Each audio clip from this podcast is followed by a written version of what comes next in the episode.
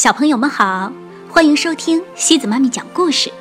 今天西子妈咪给大家带来的故事叫《贝贝熊故事系列之遇见圣诞熊》。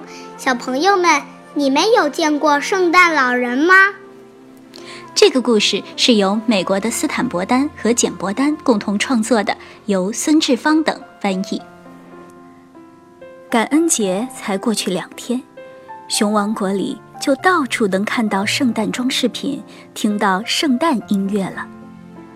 我觉得，当贝贝熊一家来到社区购物中心的时候，熊妈妈说：“圣诞节来的一年比一年提早了呢。”是啊，这样不是很棒吗？熊爸爸边说边欣赏着周围的圣诞装饰。唉，我不敢肯定。熊妈妈叹了口气：“我很担心小熊哥哥和小熊妹妹。对孩子们来说，在这件事上太兴奋了可不好。”不用这么担心，熊爸爸说：“小熊哥哥和小熊妹妹都是乖孩子，我相信他们会又安静又听话的。”但如果当时熊爸爸注意到了小熊哥哥和小熊妹妹的表现，他就不会那么肯定了。路过一家全新的大型玩具店时，他俩一点儿也不安静，一点儿也不听话。在来之前，他们刚刚看过星期六的早间电视节目，里面有很多宣传圣诞新玩具的广告。小熊妹妹全都想要。抱抱熊泰迪，当你抱它的时候，它可以搂住你的背。粉色小木马，一套旋转小丑，还有吉格力软胶，你可以把这种怪东西弄成各种想要的形状。其中也有些让小熊哥哥兴奋的东西，特别是一个会倒立的遥控机器人，还有一套制作恐龙模型的模具。现在，他们就在这里，就在玩具商店的橱窗外面。那里还有更多玩具，小熊妹妹太兴奋了，上下蹦个不停。当小熊哥哥看到一幅广告，说圣诞熊将要到购物中心来见他所有的朋友时，小熊妹妹更激动了。圣诞熊，她大声喊道：“哦，妈妈，我可以去看看圣诞熊吗？求你了，可以吗？可以吗？”到时候再说吧。唉，熊妈妈又叹了口气，又安静又听话。嗯，她望着熊爸爸说：“小熊妹妹已经等不及了，开始写她的圣诞礼物清单。平时她碰到难写的字时，需要小熊哥哥帮一点忙，但是当她写自己圣诞节想要什么东西时，一点儿也不需要别人的帮忙。接下来的几天里，圣诞节装饰品越来越多，圣诞节音乐越来越响，小熊妹妹的礼物清单也越来越长。很快，单子就变成了这个样子：亲爱的圣诞熊，这是我的圣诞礼物清单。抱抱熊泰迪，粉色小木马。旋转小丑，吉格力软胶，红皮球，吹泡泡管儿，口香糖豆贩卖机，洋娃娃的家具，洋娃娃的新衣服，电动玩具，洗衣机，梳子和毛刷套装，生日时戒指，粉色手套，冰淇淋，故事书，彩图书，粉笔，图画笔，图画板，粘土。兔子木偶、青蛙木偶、泰迪小车、自行车、旱冰鞋、填字游戏。哎，你要知道，小熊哥哥警告他说：“如果你的清单太长了，圣诞熊会以为你很贪心，就什么也不会给你了。”小熊妹妹根本没想到这一点。除了你以外，圣诞熊还有很多小熊要照顾，全世界的小熊呢。小熊妹妹也没有想到这一点。当她看着自己长长的清单时，开始觉得有点紧张了。你见过圣诞熊吗？他问小熊哥哥。当然，小熊哥哥回答。他正在给自己的清单结尾，他的单子很短。那是在几年前，他先问我乖不乖，然后我告诉他在圣诞节想要的东西，并把我的清单交给他。就这样，很有意思的。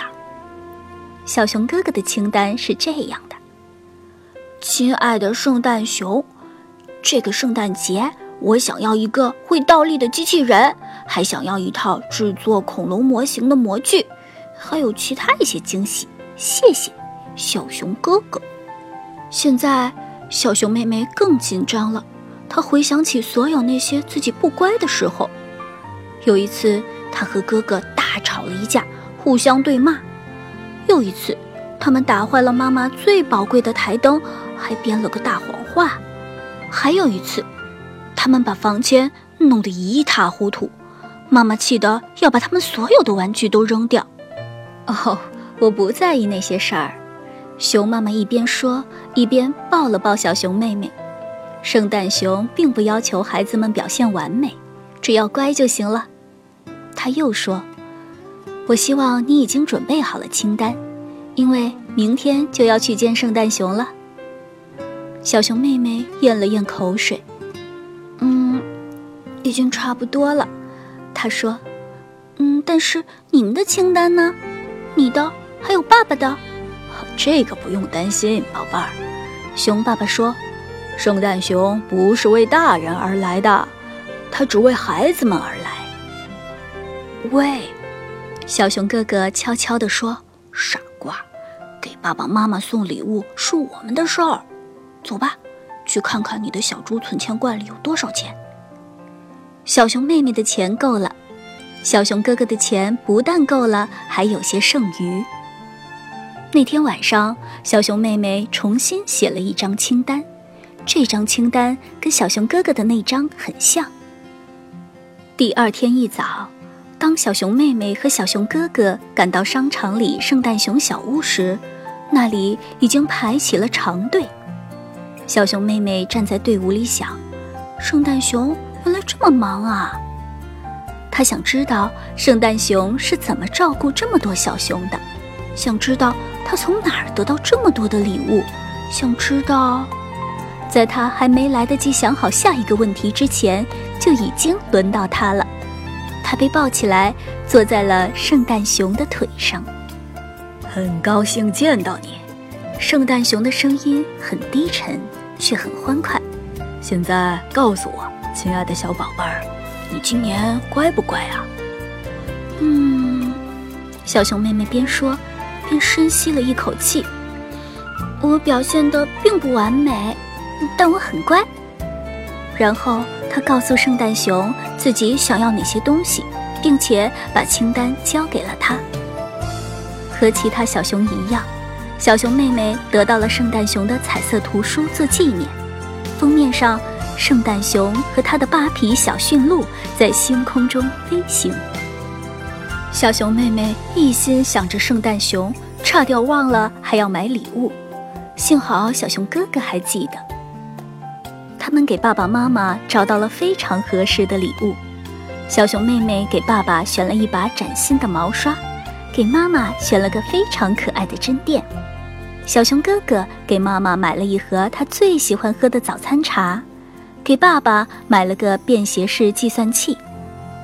看，他们刚要离开购物中心时，小熊妹妹说：“另外一个圣诞熊。”她说的没错，那里站着一个瘦瘦的、胡子蓬乱的圣诞熊，正摇着铃铛。